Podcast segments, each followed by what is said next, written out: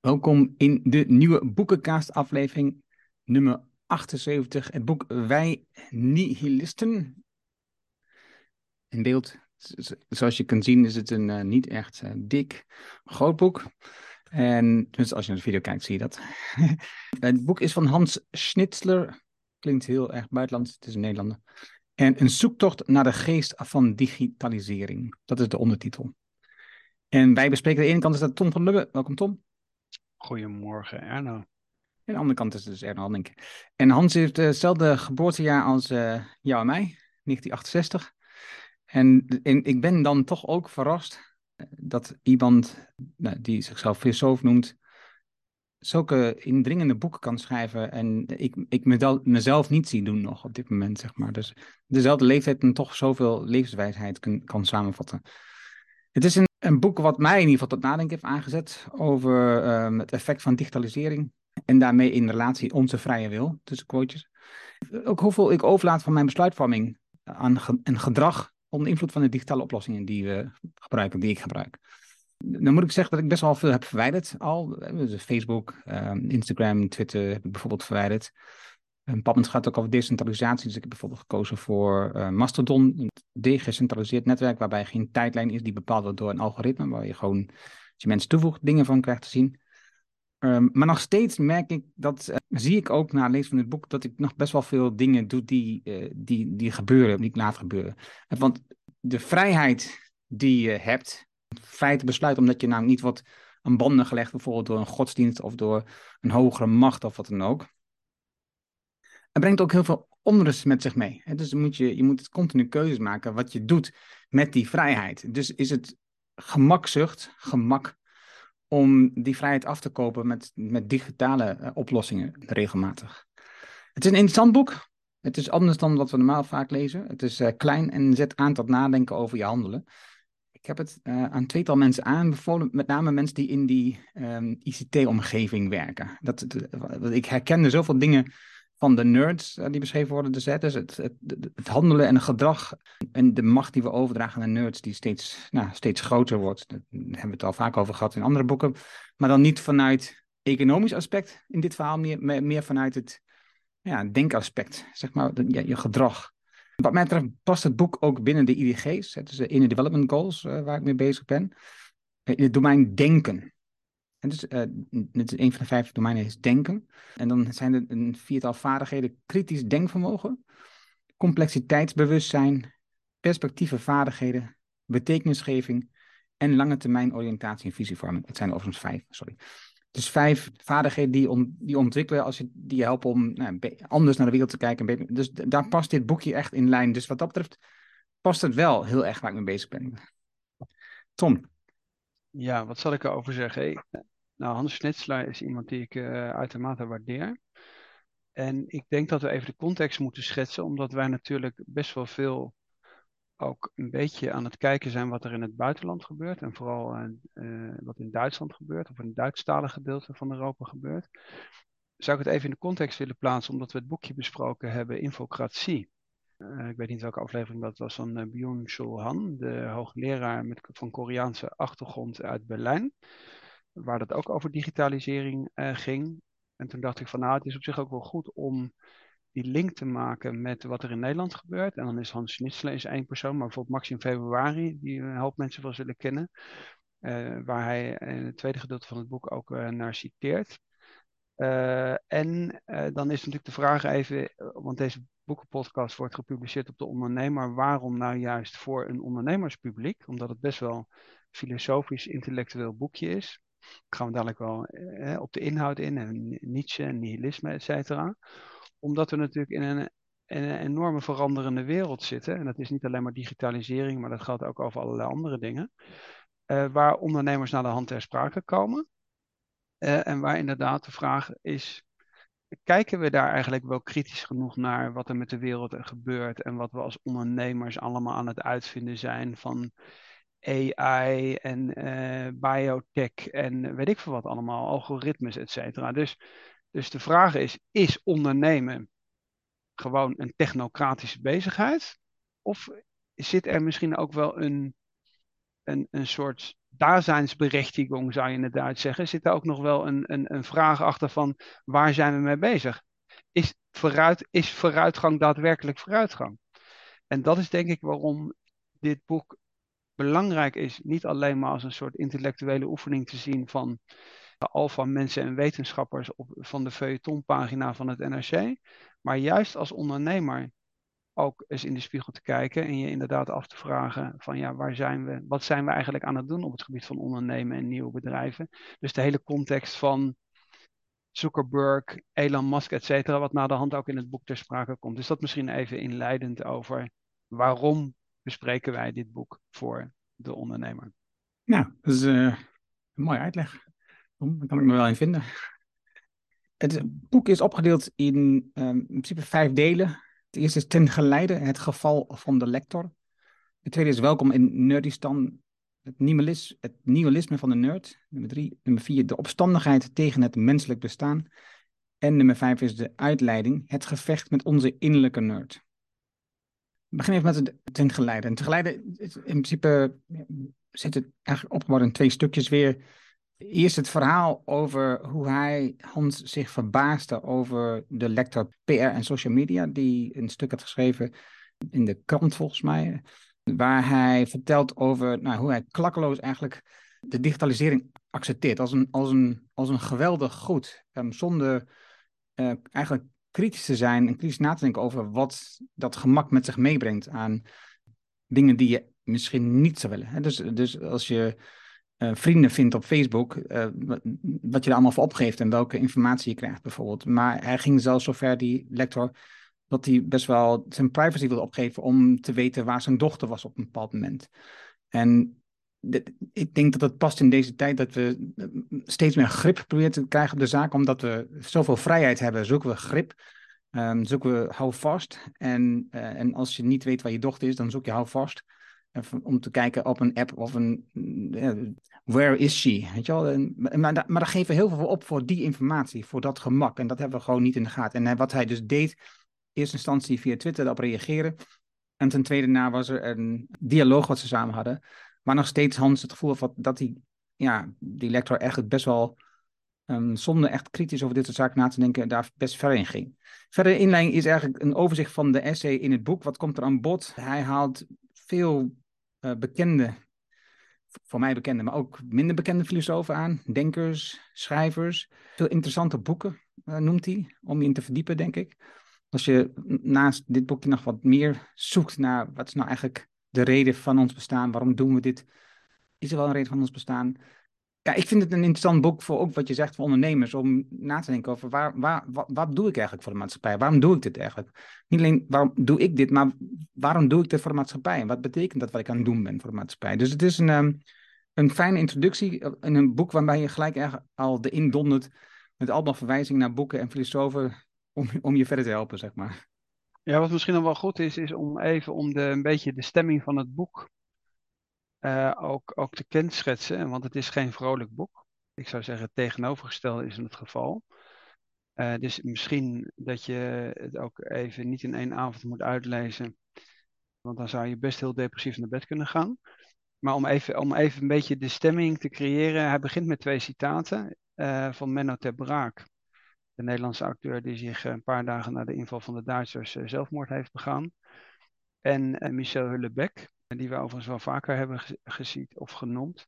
En dan noem ik alleen even het citaat nu hier, uh, want anders wordt het misschien een beetje lang. En dat geeft wel een beetje, denk ik, de stemming van het boek aan. Oké, nu komt het citaat. Het is zelfs verbazingwekkend te zien hoe kalm gelaten en heimelijk, misschien wel opgelucht, de mensen hebben ingestemd met hun eigen verdwijning. Dat is het citaat van Michel Houellebecq. Uiteindelijk, als we nu bijvoorbeeld in die hoofdstukken duiken, wat natuurlijk interessant is, is dat, en dat zegt hij ook in het voorwoord, en dan pakt hij naar de hand dat voorbeeld op wat jij nu noemt, waar hij reageert op die lector, dat het eigenlijk gaat om de verbazing over die digitale bekering, maar niet alleen de digitale bekering, maar eigenlijk is het breder het instemmen met iets wat we als vooruitgang de definiëren, waarvan wij ons eigenlijk moeten afvragen of dat überhaupt wel vooruitgang is. En we hebben natuurlijk bijvoorbeeld in de klimaatcontext veel boeken besproken, waar economische groei inmiddels wel de vraag is of inderdaad die groei wel vooruitgang is, ja of nee. En dat gebeurt. En in het kader van andere boeken die we, die we besproken hebben, is hier de vraag van die technische vooruitgang. Uh, en dat ene is die digitale vooruitgang.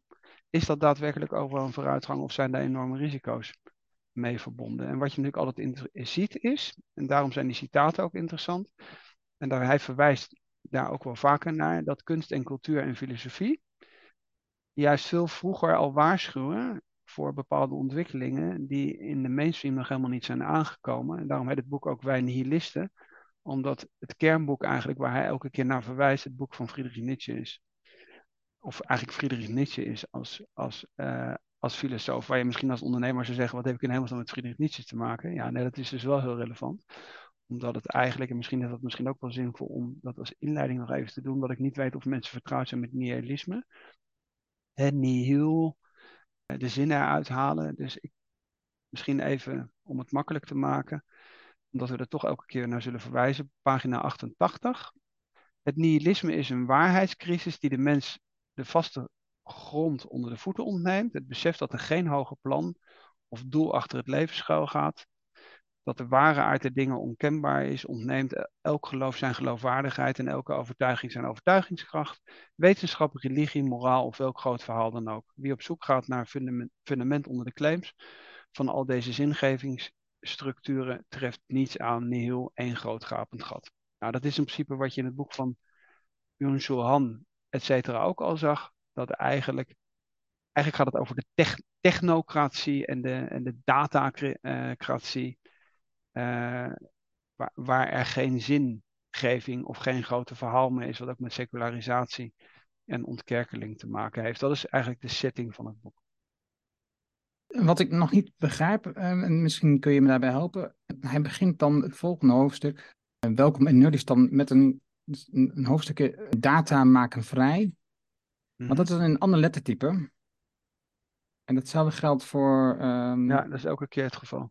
Weet jij hij dat gedaan heeft? Uh, ik vermoed dat hij dat wil scheiden omdat dat meer uh, zijn, eigen, uh, zijn eigen input is. Een soort, ik vind het bijna een beetje dagboekachtig. Het is ook nog extremer. Het is nog meer in de vorm van een aanklacht. En data maken vrij, ja, waar komt dat vandaan? Arbeid vrij, wat boven Auschwitz als ingang stond. Hè? Daar wordt dan weliswaar niet naar verwezen. Maar daar zit natuurlijk een enorme contextuele ondertoon in.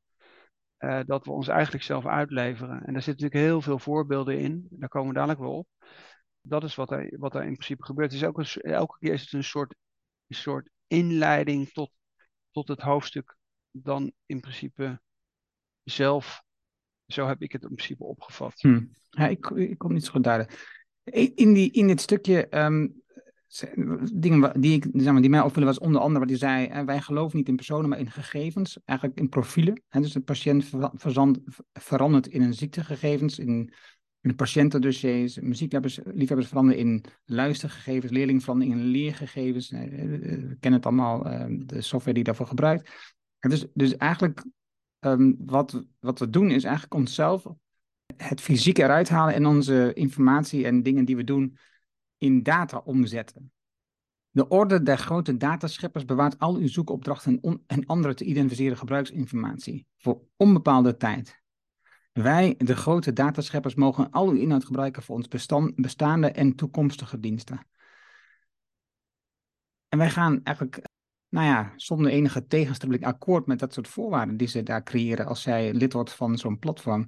En ik ook, voor duidelijkheid. Dat is niet een verwijt naar jou, dat is voor ons allemaal. In onze gemeenschap is iedereen welkom. Het is in uh, van de data. Toegang is gratis, uw ziel is ons geluk. Het is uw ziel is ons geluk. De redding van de mensheid is nabij. Data maken vrij. Het is, dus de mensheid, en dat is wat, wat, wat mij ook opviel in het hoofdstuk. Mensheid is dus een, volgens de nerds, daar heeft een bepaald moment ook een profiel van de nerds in staan, het gaat over nerds, um, is de mensheid is, is niet volmaakt. Sterker nog, de mens is vaak tot last van de nerd, want de nerd die maakt software in zijn ogen op dat moment heel goed functioneren, totdat de gebruiker, de mens ermee aan de slag gaat. Dan komen ze achter dat er een foutmelding komt en moet hij dat weer fixen. Dus de mens is eigenlijk een lastig iets. Uh, dus, dus als we dat kunnen samenvatten in de, in de data en dat kunnen organiseren in software, um, kunnen we die onvolkomenheden van de mens dus eruit halen. Dat is waar het op neerkomt. En het grappige is natuurlijk dat, ja, als, als je er nu, na, zoals ik nu, na het lezen van dit boek opnieuw, weer kijkt naar die mensen, dan zie je dus niet alleen dat die mensen zoals Zuckerberg en Bezos en Thiel en Tesla, hoe heet die, Musk, Elon Musk, niet alleen dat het dus de machtigste mensen op de aarde zijn met de dingen die ze aan het doen zijn, maar het zijn de grootste nerds die we hebben. De grootste nerds die we hebben, die dus, die dus mensvreemd zijn onderhand. Die, die en mijn één ding geloven, en dat is een digitale toekomst. Dat is een toekomst um, waarin het menselijk aspect, wat zij dus zien als een mens met gebreken, hè, zij komt op de gebreken die ze kunnen verhelpen met de digitalisering, dat is waar het om draait. Ja, dat is voor mij een beetje wat ik hier uithaalde. we, we laten ons gewillig in het digitale maatpak naaien. Ja, dat staat in principe op bladzijde 33. Wat hij eigenlijk zegt is van ja, waarom, wat, nou, om het even letterlijk te citeren, wat bezielt het moderne autonome individu dat het zich zo blijmoedig en gedwee uitlevert aan de levensvoorwaarden van het techno-industriële complex oplegt. Nou, dat is het hele thema, hè, dat bijvoorbeeld data ook bewaard worden, et cetera. Ik wil er twee dingen uh, daar eigenlijk even over zeggen. En ook wat, ook wat verwijzingen. Uh, wat je natuurlijk hebt is dat er is nog steeds geen discussie gaande over waarom bijvoorbeeld bepaalde data niet op een gegeven moment ook gewoon weer echt moeten verdwijnen. Er is bijvoorbeeld helemaal geen recht op een soort vervalsdatum van de data. Je hebt één keer iets gedaan, het staat ergens op in het internet en je krijgt het er bijna niet meer uit.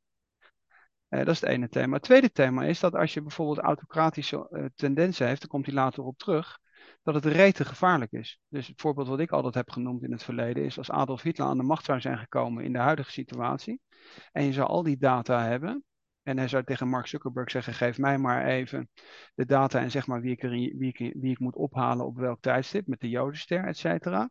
Zou iedereen zeggen, ja, oké, dus die link kunnen we in principe wel maken. Dat was natuurlijk, tijdens Adolf Hitler was dat nog wat lastiger om iedereen te tracken. Maar in Nederland waren ze dat toch wel vrij goed in? Ja, we waren, daar, we waren daar naar verhouding goed in. Hè. Nederland is, dat, is wat dat betreft ook koploper. Documentaire die daar heel goed zicht op gaf, hebben we ook al vaak genoemd, Age of Surveillance Capitalism van uh, Shoshana Zuboff. En de link bijvoorbeeld ook weer naar het boek, die zijn waarschijnlijk ook opgevallen, Boon Chul is dat hij onder bladzijde 33 schrijft, ze zijn medeontwerpers van ons eigen huis van bewaring geworden. Een huis waarin zelftoezicht en toezicht door anderen naadloos in elkaar overlopen en doen alsof het onze vrijheid dient. En natuurlijk het tegenovergestelde is het geval. Nou, en dat is denk ik ook wel de kern van het boek. Hoe kan het in hemelsnaam zijn? Maakt hij helemaal de cirkel rond. Ja, we zijn allemaal nerds en het is heel erg praktisch. Dat we toch niet collectief in staat zijn dan die boel weer aan banden te leggen en te zeggen, nou, het is best wel makkelijk dat je iets kunt vinden op Google Maps, et cetera. Maar waarom moet het feit dat ik iets heb gezocht, waarom heeft iemand het recht dat gewoon eindeloos vast te houden. En dan te zeggen van nou, eens even kijken wat Van der Lubbe, Tom van der Lubbe, ik zal maar zeggen vijf jaar geleden, eh, wat hij heeft gezocht. En welke treinreis hij op welk moment heeft gemaakt. En welk, welk adres hij heeft bezocht, et cetera. Dus dat is dat grote gevaar, hè, wat, wat de Soeboff uh, surveillance capitalism noemt. En waar helemaal op dit moment geen enkele tegenmacht eigenlijk ontstaat. Ook helemaal, er is helemaal geen publieke verontwaardiging over. Dus de verontwaardiging die zit in de intellectuele niche. Er zijn wat mensen, Maxim Februari, Hans Schnitzler, Oensel, Han, eh, nou, Duitsland, eh, Sloterdijk, nou, eh, de mensen worden genoemd, et cetera. Maar het is, een, het is een intellectuele niche. En die mensen worden eigenlijk allemaal weggezet en zeggen van ja, waar maak je eigenlijk druk over? En dat is dat, dat wat jij net citeerde, dat iemand die zelfs nog lector is op het gebied van, van dit thema, zegt van ik vind het helemaal niet erg om mijn vrijheid op te geven. En dan zou ik eigenlijk zeggen, nou misschien moet je eens maar uh, een concentratiekamp bezoeken. Of misschien moet je maar eens Adolf Hitler lezen of zo, weet je. Dus, dus je bewust te zijn van het gevaar. En niet alleen in een democratische samenleving. We hebben dat boek besproken Rotterdam. Waar alleen nog maar met algoritmes wordt gekeken wie er eigenlijk, eigenlijk nu al potentieel fraudeur is. Dus de onschulds vermoeding, je bent niet schuldig totdat het tegendeel bewezen is, dat verdwijnt allemaal. En dan zegt iemand, ja, maar het is gewoon heel erg praktisch. Laat ik gewoon alleen maar die mensen fouilleren, of laat ik alleen maar die mensen in huis eh, thuis bezoeken, want ja, maar er zit enorm veel van die, in die algoritmes. Heeft heel veel met taal te maken. Dus uiteindelijk gewoon iedereen die emigrant is, wordt er zwaar gediscrimineerd, et cetera. Dat, is, dat, dat, dat zijn de eerste stappen van ik wil niet zeggen een dictatuur, maar het gaat wel heel snel de verkeerde kant op. Als op een gegeven moment iets kantelt naar een autocratisch regime. En dat is eigenlijk het kernthema waar hij mee instapt. En wat ik heel sterk vind aan het boek, aan die indeling, is dat hij enerzijds zegt welkom in Nerdistan, maar in het hoofdstuk daarna eigenlijk in de huid kruipt van die nerd en in eerste instantie probeert te begrijpen waarom denkt een nerd zoals de nerd denkt. En dat vind ik bijvoorbeeld uh, dat vind ik heel, heel erg sterk. Ik zou zeggen, um, van zomer, afgelopen zomer was ik weer in Berlijn geweest. Ik zou zeggen, ga eens een keer naar Berlijn. Bezoek daar om te zien hoe eenvoudig het is als je de macht hebt. Je hebt daar een legio voorbeelden. En een van de meest indrukwekkende voor mij was om naar het uh, voormalige DDR, uh, de gebouwen te gaan waar ze de mensen in de gaten hielden. En dan, en dan zie je in het voormalige Oost-Duitsland hoe diep dat gaat, hoe snel dat gaat. Dat mensen zoveel wantrouwen hebben over medeburgers, dat ze in staat zijn om voor niks gegevens te geven. En als je praat over uh, data en snel um, aanreiken, nou ja, een jodenster is natuurlijk een vorm van data. je kan heel snel zien, oh ja, dat is iemand anders, die, die kunnen zo uithalen. Dus dat kunnen we zo eruit wippen in het verhaal. En um, mensen die dat kwam ook terug in later, uh, mensen die arm zijn, die worden in Rotterdam vaker gecontroleerd op belastingen dan mensen die rijk zijn. Terwijl als je er economisch naar kijkt, dan zou ik denken, nou, voor mij is er meer te halen van mensen die veel geld hebben, dan van mensen die weinig geld hebben. Maar goed. Op pagina 4 nog één ding wat ik van mezelf had, was, uh, dan is er nog het cliché dat de mens liever lui dan moe is. En elke mogelijkheid zal aangrijpen om zijn leven te vergemakkelijken. En voor mij is dat dus um, het verschil tussen gemak en eenvoud. Het is gemak um, inbrengen in je leven, betekent dat je veel dingen daarvoor opgeeft. Dat je dingen doet die eigenlijk niet goed zijn voor anderen of voor nou ja, de biotoop of voor de ecologie of voor het sociale gedeelte. Nee, eenvoud, dat is dingen terugbrengen naar de kern.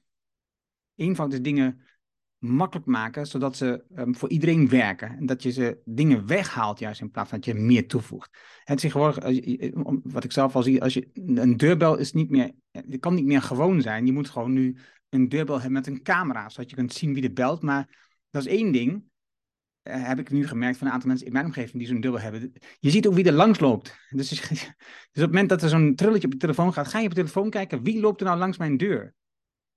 Informatie die je in het verleden helemaal niks interesseren. Dus je wordt eigenlijk een gevangene, wat je net, wat je net al aangaf, je wordt een gevangene van de data-informatie die op je afkomt, terwijl dat vooraf helemaal niet je bedoeling was. Je wilde eigenlijk alleen maar zien wie komt er aan de deur. Dat was het. Maar de link die hij hier maakt is, en dat is eh, bladzijde 35, waar hij Sloterdijk citeert, waar we overigens ook een boek van stapel hebben liggen. Bovenaan de bladzijde. De wensdroom van beloning zonder inspanning, of prestatie zonder moeite, zo u wilt, is volgens de Duitse filosoof Peter Sloterdijk inherent aan het beschavingsproces zelf. Dat er voortdurend op gericht is de mensen veel mogelijk last uit handen te nemen. Nou, dan heeft die Jung uh, ik weet niet of wij dat besproken hebben, de palli palliatieve maatschappij dus dat je op geen enkele manier weer pijn, meer pijn wilt lijden. En dat zie je bijvoorbeeld ook als je kinderen hebt, zie je dat bijvoorbeeld ook. Nou, is inherent als ouder, zeg je, als je met je kinderen op stap bent, zeg je van, oh, pas op, pas op, pas op. En hoe ouder je bent, hoe erger dat waarschijnlijk is. Nou, ik ben 54, dus ik denk permanent, oh, als dat kind oversteekt, kijk links en rechts en weet ik veel wat allemaal. En als je in die boom klimt, et cetera. We weten uit onderzoek dat in een boom klimmen en vallen en uh, een bloedende knie hebben, et cetera, heel belangrijk is. Want dan leren kinderen dat dat na de hand allemaal weer overgaat en dat er een dik pleister op gaat. met een koekje helpt dat vaak ook. En dat na de hand de wereld weer in orde is. En dat die kinderen die dus uit bomen vallen en zich snijden aan scharen en weet ik veel wat allemaal, onderzoek uit, uit Scandinavië, dat die dus na de hand veel minder psychologische problemen hebben. Omdat ze hebben geleerd dat dingen ook weer overgaan. Ze hebben geleerd dat pijn, dat er op een gegeven moment ook weer een einde aankomt. En wat we in principe willen is, we willen eigenlijk alle gevaren willen we vermijden. We willen onze kinderen met smartwatches uh, willen we meegeven. Het liefst geven ze nog een helm mee met een camera. En dan zeggen we door een soort speaker van pas op, je moet links en rechts kijken. Dat is intuïtief te begrijpen. Alleen, ik denk dat we juist die reflectie moeten hebben. Dan moeten we zeggen, oké, ga ik mijn kind daarmee helpen? Doordat ik als een politieagent naast sta en permanent zeg van je mag niet in die boom klimmen en je mag, moet links en rechts kijken. Of ga ik op een gegeven moment toch maar accepteren dat dat risico er is. En dat dat risico uiteindelijk zinvoller is voor het kind.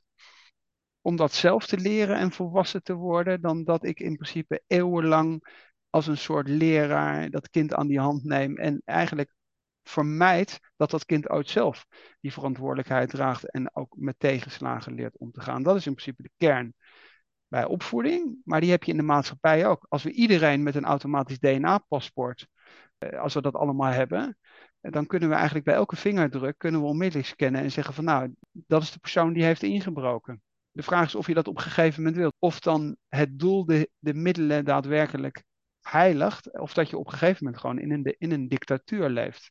Dat is in principe de grote vraag eigenlijk.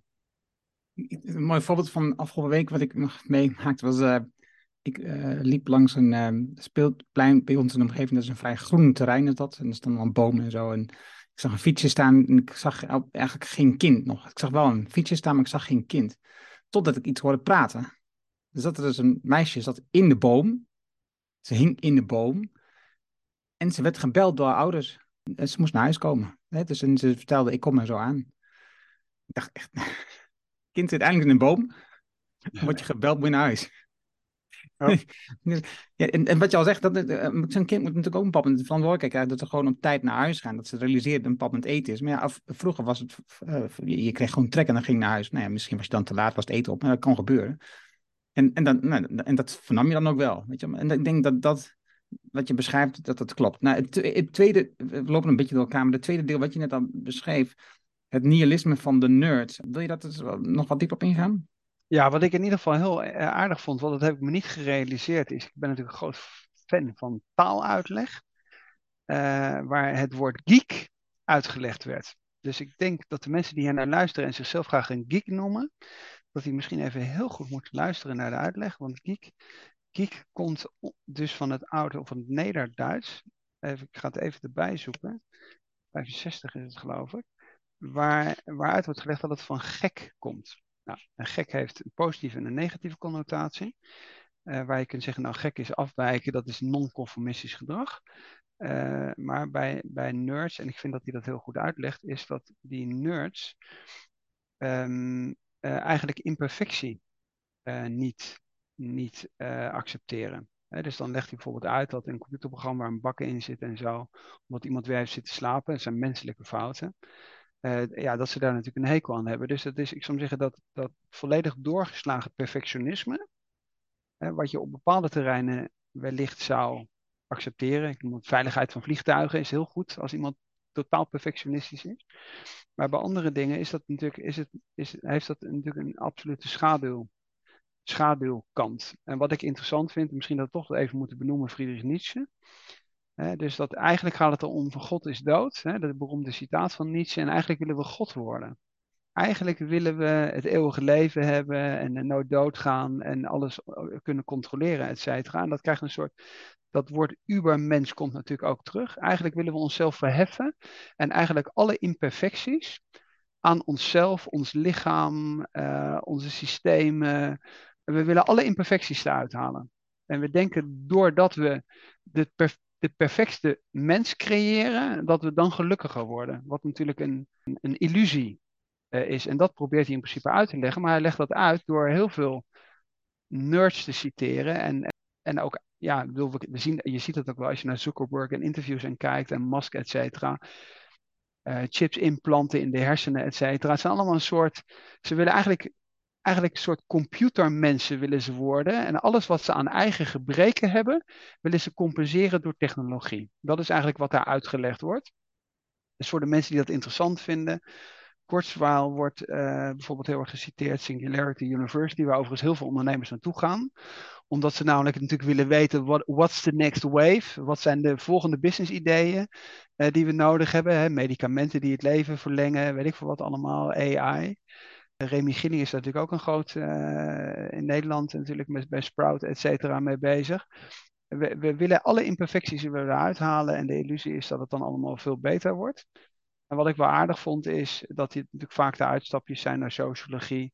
Bijvoorbeeld Max Weber, de omtovering van de wereld. Het heeft heel veel uh, links ook naar science fiction. Dus ik vind, dat hij dat, ik vind dat hij dat goed doet. Hoewel je natuurlijk zijn antipathie als filosoof merk je natuurlijk op elke tussen elke regel maar ik vind dat het wel een goed inzicht verschaft. Ja, die um, profiel van die nerd, dat staat op pagina 43.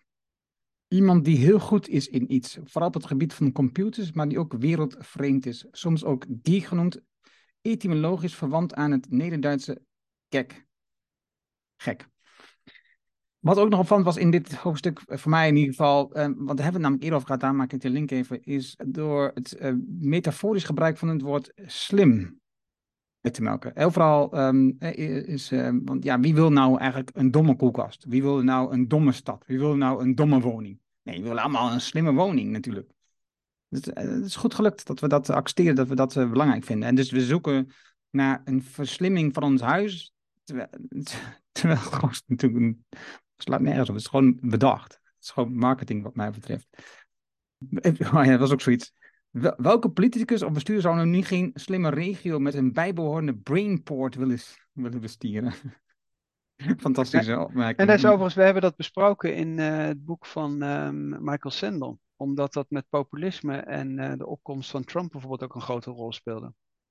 Nou ja, en hier zie je ook wat hij dus zegt, de waarheidscrisis uh, komt hier ook in bod. Hè? Dus dat je steeds meer ruimte ontstaat om de waarheid aan te passen. En dat komt in het volgende hoofdstuk nog meer terug. Uh, Grunberg uh, haalt hij ook bijvoorbeeld hier aan. Het is, ja, dus we zijn op zoek naar de nieuwe waarheid. En ja, de nihilisme is voor die mensen echt ja, is de waarheid, zeg maar, die aan het worden. Ja, ik had, ik had Aaron Grunberg moeten noemen ook nog uh, toen ik ook Max in februari noemde. Wat hij natuurlijk wat dat betreft ook een van de intellectuelen is in Nederland die daar uh, ja, eigenlijk ook uh, tegen ten strijde uh, trekt. Maar, en, ja, en dan vanuit, meer vanuit de literatuur dat doet. De opstandigheid van het menselijk bestaan. Dan heeft hij het over de dataïstische diepten. En hier komt bijvoorbeeld de mimicry en het conformisme komt aan pad. men kiest massaal het hazenpad door kleur aan te nemen van de omgeving. Zelfcamouflage door nabootsing is de eerste en kortste weg naar onvrijheid door je te vermommen als iedereen, en dus door je avatar aan te passen naar de meest mogelijke vorm, door de, je digitale profiel op LinkedIn um, zoveel mogelijk laten te lijken op alle anderen. Niets anders bij je bezig dan gewoon op te gaan in de, in de grijze massa. Dus, dus eigenlijk had je de vrijheid en je geeft hem gewoon weg. Dat is wat ik daaruit uh, naar voren haal. Wat was nog meer? Op de vlucht voor de vrijheid. Ja, met Jean-Paul Sartre. Um, de radicale zelfbepaling aan de mens ten grondslag die tot stand komt in de keuzes die hij maakt. We hebben nu eenmaal vooraf, um, geen vooraf bepaalde essentie. We worden in een absurde realiteit geworpen. De zin van het leven bestaat niet. En we zullen dus zelf moeten bepalen hoe we ons individuele levensgangen betekenis geven. In een wereld zonder voorafgegeven betekenis. De mens is tot deze vrijheid veroordeeld. En ik, ja, dat, was al, dat waren momenten waar ik dus dacht van, oké, dus dit is wel echt waar het om gaat. Hè? Dus, dus er is geen zin van het leven. Die is er niet. Er is niet, er is niet een, een, een voorafgestemd plan waar alles in staat hoe het moet zijn. Dus je moet gewoon zelf de dingen organiseren. En het leven is gewoon ehm, van alles wat er gebeurt. Een absurde realiteit. Waar je, waar je dus in wordt geworpen als, als, als nieuwgeborene. En dus moet je je eigen weg vinden. Ja, en dat is, dat is gewoon heel lastig. Het is veel eenvoudiger voor ons als mens om ons aan te passen aan het gemeen goed zonder zelf na te denken. Uh, want dan ja, hoef, je niet, hoef je niet na te denken over die levenskeuzes. Hoef je niet na te denken over welke kant je op gaat. Je hoeft niet na te denken wat goed of wat slecht is voor jou. dat als je gewoon een leider volgt, nou ja, en op dit moment zie je best wel uh, genoeg van. Je kan de technocraat als leider je kan ook mensen als Trump of als ehm, in Nederland onze mooie bekende fascisten noemen die kun je gewoon volgen. Zonder zelf echt gewoon kritisch na te denken. Hè. Dan, dan hoef je niet, niet te denken over de keuzes van het leven. Of je, volgt de BBB die alles met de boeren goed voor heeft. Fantastisch. Niet nadenken, gewoon meegaan wat allemaal goed is voor, voor mij voor dit moment. Toekomst voor anderen is niet van belang. Voor mij op dit moment, dat is het enige wat telt. Ik was een beetje cynisch.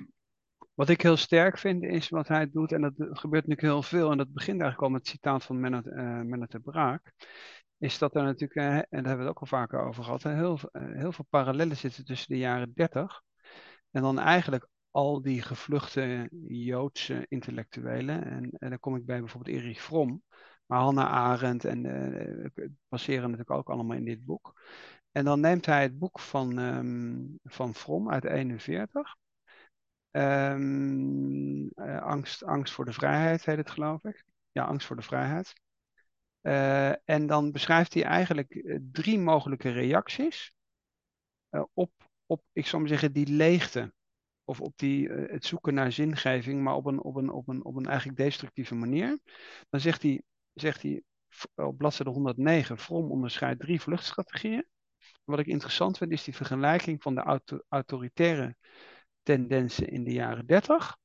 En anderzijds de huidige, de huidige context, waar we ook autoritaire populistische tendensen zien, maar ook die technocratische ontwikkeling. Zegt hij: oké, de eerste variant is vrijwillige onderwerping uh, aan hogere onwrikbare machten.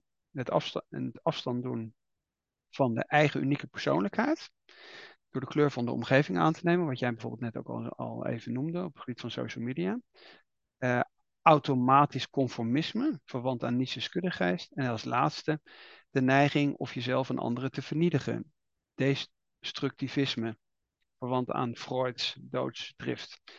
Nou, en, en dat zet hij dan naar de hand uiteen, uh, vanaf pagina uh, eh, 110. En dan zegt hij van ja, oké, laat ik gewoon eens dat model nemen en kijken wat er op dit moment gebeurt met de technocratische manier van, van ontwikkelen. Nou, dan komt hij bij techno-autoritarisme, waar overigens Max in februari weer een, een, een, rol speelt. Datacratie, wat we ook bij Boon Jong Hong al, al uh, eigenlijk zagen. En dan zegt hij van ja, februari waarschuwt voor de uitoefenende macht in de datacratie. Uitermate dominante positie, dat het principe van de trias politica eigenlijk ondergraven wordt. Absolutistische regeervormen. Nou, die discussie zie je. Kijk maar naar, om het weer heel praktisch te maken, naar uh, het belastingdisaster, uh, toeslagenaffaire. Dat is voor een heel groot gedeelte heeft dat met algoritme te maken en het niet meer zien van het individu. Uh, en je daar ook achter verschuilen. En die parlementaire enquête eigenlijk ook gewoon een doodlopende weg bijvoorbeeld geweest. Dan noemt hij het voorbeeld van de Patriot Act na 9-11, zonder enige discussie. individuele vrijheid geofferd vanwege het terrorisme ook niet teruggedraaid eigenlijk. En zo loopt hij die dingen in principe door. Dan technoconformisme. Meten is weten. Nee, maar zolang maar het allemaal, dus een soort pseudo zekerheid creëren. Meten is weten, dus dat, dat moet dan wel kloppen. Uh, ook, ook die efficiency die een rol speelt. Dus hij, hij pakt dat model en ik vind dat hij dat eigenlijk heel erg interessant doet. Dat hij dat toch eh, dat er toch wel heel veel vergelijkingen in zitten. En dan heeft hij bijvoorbeeld naar de hand dan over de bestorming van het kapitool, et cetera. Dat zie je overigens ook op een hele hoop plekken, wordt dat dan meteen weer overgenomen. Hè? Want ik ben het er niet mee eens, dus dan, dan bestorm ik maar het parlement. Dat vinden wij ook, dat vinden we eh, bijna normaal geworden. En dat is ook een soort bijna zelfdestructie. Ja, ik vind het wel schokkend, moet ik eerlijk zeggen, hoeveel parallellen erin zitten. En ik vind ook wel dat hij dat behoorlijk goed onderbouwd. En we zijn daar eigenlijk ook permanent zelf getuigen van. We zitten gewoon voor de beeldbuis zitten we daarna te kijken. Überhaupt gewoon, we zitten op onze, op telefoon daarna te kijken. Eh, een, van de stukken die ik nog wel interessant vond, ook in het hoofdstuk op pagina 118 begint dat over de Exodus-dromen. Het is de, de, het vertrek naar Mars. En dus de, kolonisatie van Mars, die natuurlijk um, wordt getrokken in instantie door, uh, door Musk, omdat de houdbaarheidsdatum van de aarde beperkt is, zegt uh, Musk. Een asteroïdeinslag of natuurramp zal onze planeet op een duur onleefbaar maken. Dat wil hij dus voor zijn. En dan is er nog Jeff, Bezos. Die zegt dat het toekomstige energietekort op aarde ten koste zullen gaan van onze groeimogelijkheden en levensstandaard. Dus oneindige groei, we, we, buiten de aarde uit, we, ontginnen alles wat we aan het ontginnen van. Op een bepaald moment is dat dus op. En de, we gaan dat niet beperken. We gaan niet zeggen, ja, we kunnen dat misschien anders doen door bijvoorbeeld circulair te gaan werken, door uh, herbruikbare energie te gebruiken, door minder grondstof te gebruiken. Nee, we gaan het gewoon opmaken en dan vertrekken we tegen de tijd dat het op is. Dat is een beetje de gedachtegang bezig. En daar heb je nog ten laatste Richard Branson van Virgin, de Engelsman. En die valt daar een beetje buiten, zegt hij. Want in principe wil die niet naar naar buiten de planeet omdat we hier iets niet goed is. Maar die wil gewoon zoveel mogelijk geld verdienen met ruimtereizen. Dat vond ik wel een mooie analyse. Ja, het is een avonturier. Ja, ja. En het, wel, het, het mooie vond ik ook dat verhaal, ik ben even kwijt waar dat stond, maar die man die uh, zijn vader had verloren op een um, ehm, 57-jarige leeftijd, die er alles aan doet met 100 pillen op een dag, met van alles nog wat om zijn eigen gezondheid zo hoog mogelijk te houden, zodat hij zijn leven zo lang mogelijk kan rekken. En tegelijkertijd een enorme database van zijn vader heeft aangelegd, om die straks virtueel als een soort avatar te kunnen terugbrengen. want dat is zijn ultieme doel. En waarin dus hij dan zegt, eigenlijk is die, hij, wil de dood voorkomen voor zichzelf en, en hij wil mensen, zijn vader met dat leveren, maar eigenlijk is hij continu bezig met de dood daardoor. Hij is zo geopzet door de dood dat, het, dat al het andere hem ontgaat. Nou, dat waren wel twee elementen die ik nog mooi vond. Dan ga ik naar de uitleiding en het gevecht met onze innerlijke nerd. ik heb daar even wat dingen opgeschreven. Wie onder de oppervlakte van het geneolaboriseerde werelddorp kijkt, ziet een hang naar sociale, lokale, decentrale, duurzame en creatieve. Kort gezegd, menswaardiger. Dat is in ieder geval iets wat ik heel erg sterk herken. Als ik in mijn omgeving kijk, mensen waar ik in zit, mijn bubbel, laten we even dan um, cryptisch omschrijven, dan denk ik, nou, dat is wel iets wat, wat ik zie in die omgeving. Is dat we zoeken naar steeds meer een menswaardigere omgeving en dus minder data juist. En dus ook meer um, decentrale, wat ook genoemd wordt. Dat is volgens dit soort mensen, de groepen waar ik dan in zit, veel, een veel logischer uitweg in plaats van harder groeien. Ehm, en hij beschrijft over de vitaliteit als levenskunst tegen de passief-nihilistische neigingen. Een grondstemming van erbij zijn. Is, dat is ook weer nadenken over wat is eigenlijk wat, is eigenlijk wat ik belangrijk vind. Wat is mijn uh, kompas? Wat is mijn innerlijke kompas? Waar wil ik op drijven? Dat is een ding waar je over moet nadenken.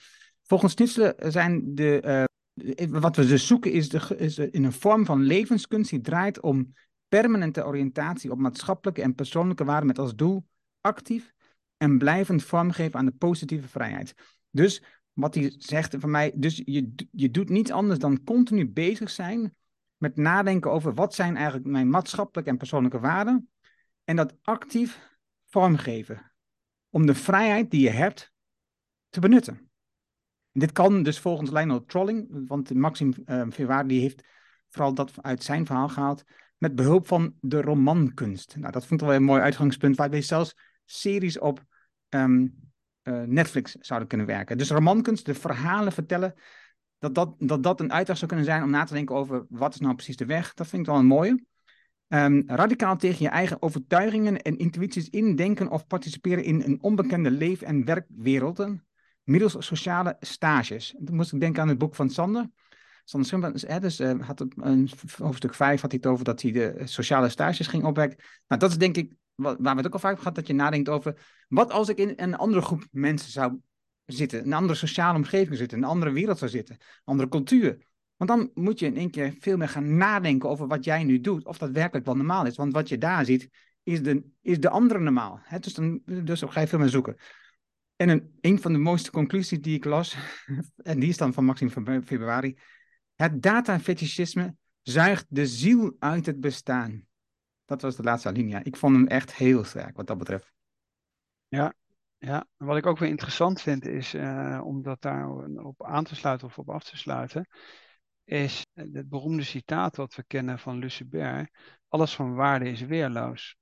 dus wat je natuurlijk weer vaak ziet is, en dat, ik vind daar zitten meer hij heeft meer voorbeelden die we nu niet genoemd hebben van boeken en romans en eh, weet ik veel wat allemaal, die soms echt een paar honderd jaar terug liggen. Waar eigenlijk dingen voorspellend karakter hebben, waar je eigenlijk ook een boek van een Rus uit de jaren twintig over een glazen stad waar iedereen een nummer heeft, et cetera. Maar we kennen het ook van 1984, we kennen het van Brave New World, et cetera. Dus die romans die, die ooit eigenlijk als een soort absolute fantasie gezien werden. Heb natuurlijk naar de hand ook met science fiction weer op een andere context heb je dat gehad. Het is gewoon realiteit geworden. En alleen wat ik nog steeds zo fascinerend vind is dat we, dat we denken dat alles wat technisch mogelijk is, dat, dat, dan, dat je dat dan ook maar moet willen. Dus ik denk bijvoorbeeld ook even, om even de kring weer te maken naar je eigen biografie. Ik heb met 20 kanker gehad. Stel je nou voor, ik zou dat vanaf het begin af aan al hebben geweten, omdat ik al mijn DNA bijvoorbeeld. En dan had er gezegd, nou, nu krijgt dan dat en dat en dan uh, overleeft het wel of niet, et cetera. Of nou, wat in de liefde. Je raakt verliefd en dan gaat het uit elkaar. Je zou dat van tevoren allemaal weten, omdat er een bepaald algoritme achter zit, et cetera. Dat is toch, dat is toch om bang van te worden in de zin van, ja, wat is er dan nog levenswaardig aan ons leven? als dat één grote glazen voorspelbaar algoritme is. Ja, ik vind het uitermate sterk wat hij doet. Een goede combinatie van de technische kant proberen te begrijpen, maar ook weer de, de kunst en de cultuur en de literatuur. En dat op 150 bladzijden? Nog niet eens. Sterk. Ik zat, gaan we de samenvatting. Ik zat te denken aan de film die ik van de week een stukje van gezien heb, of een stuk van Agent 47. Dus daar wordt ook met technologie de mens telkens verbeterd. Dus Agent 47 is dus de 47e agent, die, de andere daarvoor, die zijn uiteindelijk toch te zwak gebleken. En die krijgt dan te maken met de dochter van de bedenker van dat idee. En die is dan. Uiteindelijk was ze hadden een naam bedacht dat ze had, want ze wist niet precies wie ze was. Maar dat bleek gewoon een getal te zijn, dat ze dus een experiment zoveel was. En een andere was um, ook een nieuwe film op Netflix. Uh, dat was Love in the First Kiss.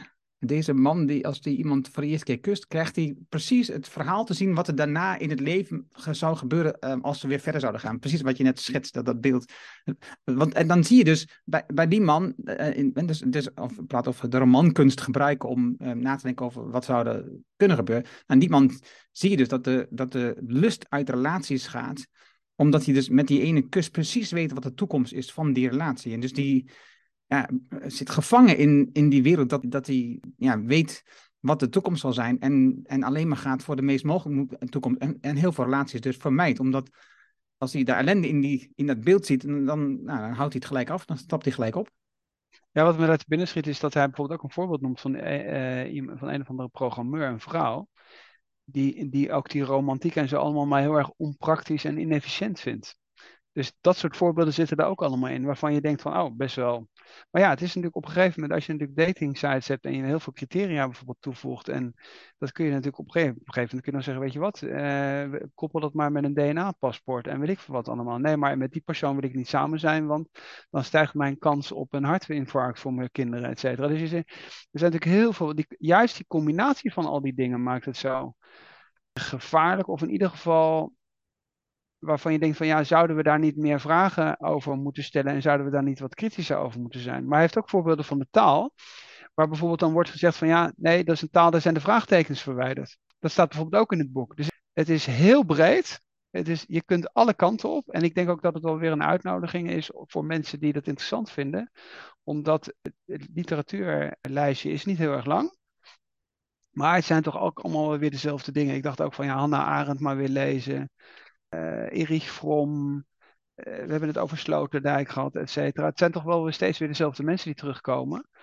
Uh, en dat is, dat is wel interessant. Hij noemde Naomi Klein bijvoorbeeld. Ja.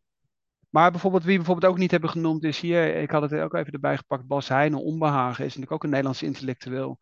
Die natuurlijk heel veel het NRC en zo daar appelleert. dus ik, maar ik denk in ieder geval om weer de cirkel rond te maken ondernemers hebben een, heel groot, uh, een hele grote macht.